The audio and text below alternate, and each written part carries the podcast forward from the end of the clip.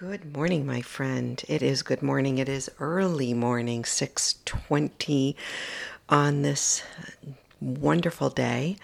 Thank you for joining me. I tend to have this early morning inspiration, turn on my mic and let it rip.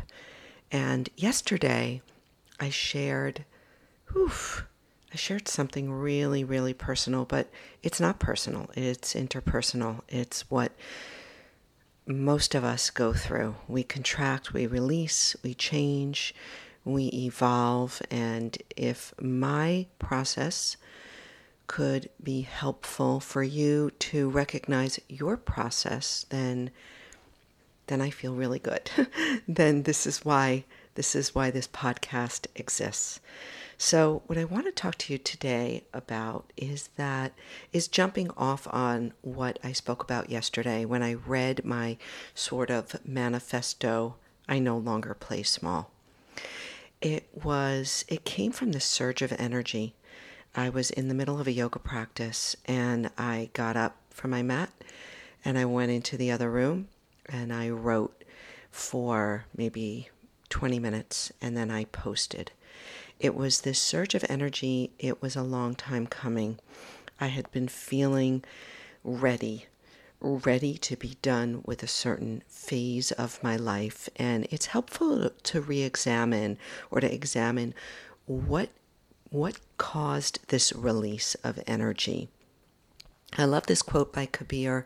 He said, or wrote, or whatever, the pain you feel is the breaking of the shell that encloses you.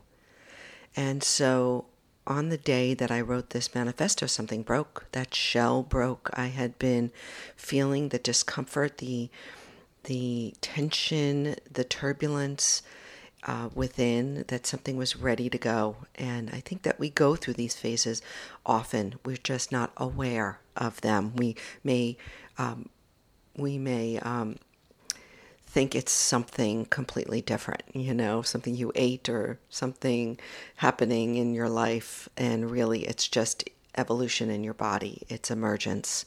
So, there are outer and inner circumstances, I believe, that caused this big release in me. And the outer circumstances was the final resale of Verge Yoga, um, which I've talked about, close the door, that whole series a couple weeks ago. Just being out here in Maine on this island in in beautiful nature is awe inspiring. So it's really helped me to stay very high energetically. And then there's been a bunch of other factors, inner factors that I have been really hard at work at that I wanted to just explain to you. Now, I try to keep these messages short. So always go to the show notes because I have protocols. I have um, a great PDF that I've just put up on um, common sense wellness.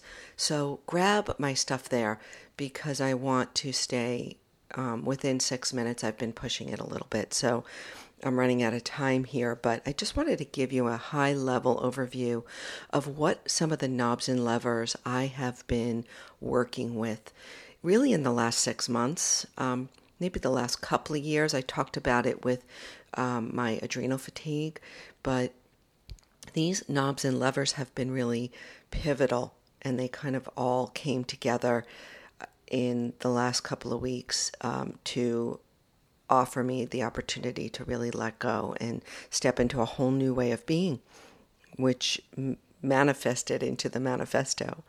So, quickly, those knobs and levers are about rebalancing my systems, really about modulating my physical systems, getting my neurochemistry right, getting the electricity running through my body moving in a way that is optimal. I feel better now than I felt in years, and it's because of these these different variables, these cross training tools or domains for my fitness.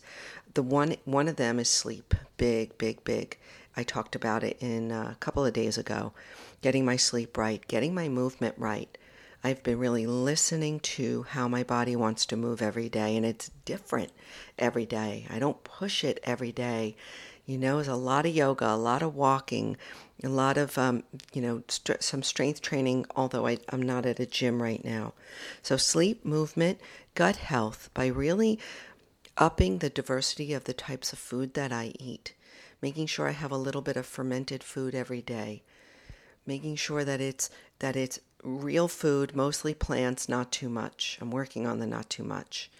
So, sleep, movement, gut health, gut brain health. And the way I do that is through targeted supplementation that has been pivotal in moving my neurochemistry, the neurotransmitters, to help me feel more focused, better, more motivated, more resilient, and more calm. So take a look in the show notes, download the mental fitness protocol. I give it to you there.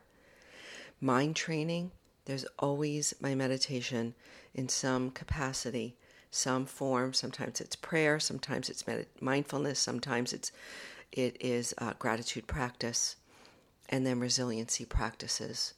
What can I do every day to make sure that my breath is steady, my HRV is moving in the right direction? I use wearables like Oura, the Oura Ring, O U R A.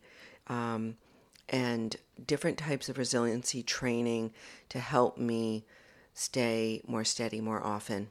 And it all comes together. And when it all comes together in the right way, boom, you get yourself a manifesto, you get yourself a breakthrough like I had. And I'm still flying high.